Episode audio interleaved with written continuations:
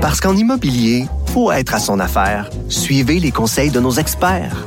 Via Capital, les courtiers immobiliers qu'on aime référer. Bonne écoute. Pendant que votre attention est centrée sur cette voix qui vous parle ici, ou encore là, tout près ici, très loin là-bas, même très, très loin. Celle de Desjardins Entreprises est centrée sur plus de 400 000 entreprises partout autour de vous. Depuis plus de 120 ans, nos équipes dédiées accompagnent les entrepreneurs d'ici à chaque étape pour qu'ils puissent rester centrés sur ce qui compte, la croissance de leur entreprise. Les affaires publiques n'ont plus de secret pour lui. Les vrais enjeux. Alors, je pensais qu'on commençait avec l'extrait de M. Legault. Allons-y concernant les CPE et les enfants des demandeurs d'asile.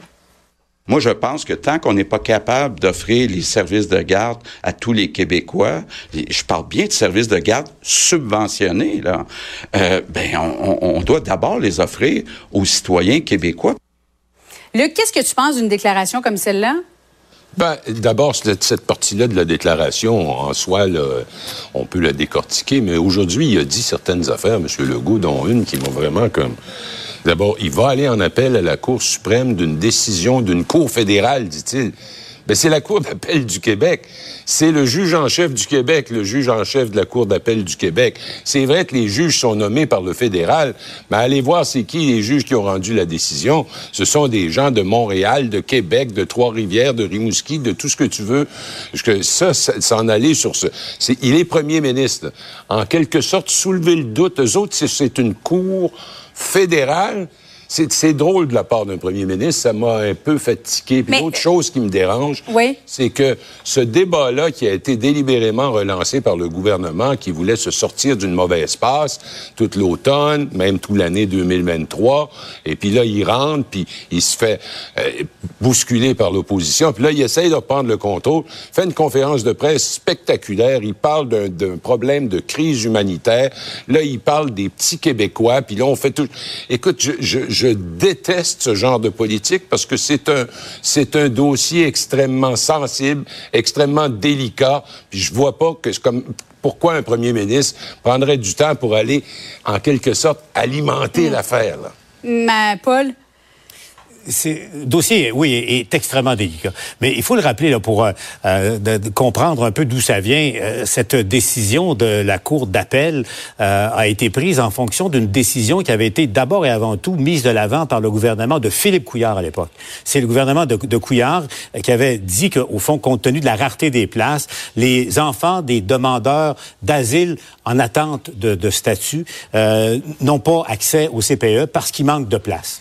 Alors donc, et, et c'est là, il y a eu des, un jugement, ça a été contesté, et c'est cette décision-là de la Cour d'appel, mm-hmm. euh, à l'origine d'une décision du gouvernement libéral, que porte en Cour suprême le gouvernement à Legault. Sur le fond de la question, c'est clair qu'à l'heure actuelle, euh, le gouvernement de Québec euh, met ça sur la table pour démontrer qu'il euh, y a un, tel débordement dans la question de l'immigration que euh, ça ne peut plus durer et que là, on doit, on doit faire, des, parce que c'est un peu ce qu'ils disent, on doit faire des choix, on va privilégier les gens qui ont, qui ont un statut ou les, les, les, Québécois ou les Canadiens là, euh, qui, qui, qui, ont un statut de résident comme tel. Oui, Mario, une déclaration comme celle-là, lorsqu'on parle d'enfants en plus des demandeurs d'asile, il n'y a pas un risque quand même de nourrir une certaine forme de xénophobie?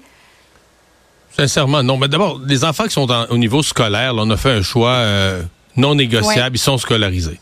L'école, c'est obligatoire. L'école, c'est obligatoire. Puis tous les enfants vont à mm. l'école, peu importe le statut, peu importe, même si leurs parents ont pris une mauvaise décision de venir illégalement au Québec, on, scolarise les enfants. Là, on parle d'un service subventionné pour lequel il n'y a même pas assez de place pour tout le monde. Donc, si, moi, je comprends la décision. Et ce que François Legault a dit aujourd'hui, à mon avis, c'est le reflet de l'opinion de la large majorité des Québécois, incluant de bien des gens qui sont hautement ouverts à l'immigration, mais qui se disent, attends un peu, le service subventionné, payer avec les taxes et impôts de tout le monde, faut commencer. D'ailleurs, M. Legault l'a dit, s'il y avait des places de libre en surplus, je les donnerais sans hésitation. J'ajoute une nuance, cependant. Avec les demandeurs d'asile, il y a une nouvelle réalité qui date d'à peu près d'il y a deux ans, qui est une nouvelle nouvelle. Autrefois, les demandeurs d'asile, la vaste majorité de ceux qui arrivaient, c'était des vrais demandeurs d'asile. Il y avait une guerre dans leur pays, on les accueillait.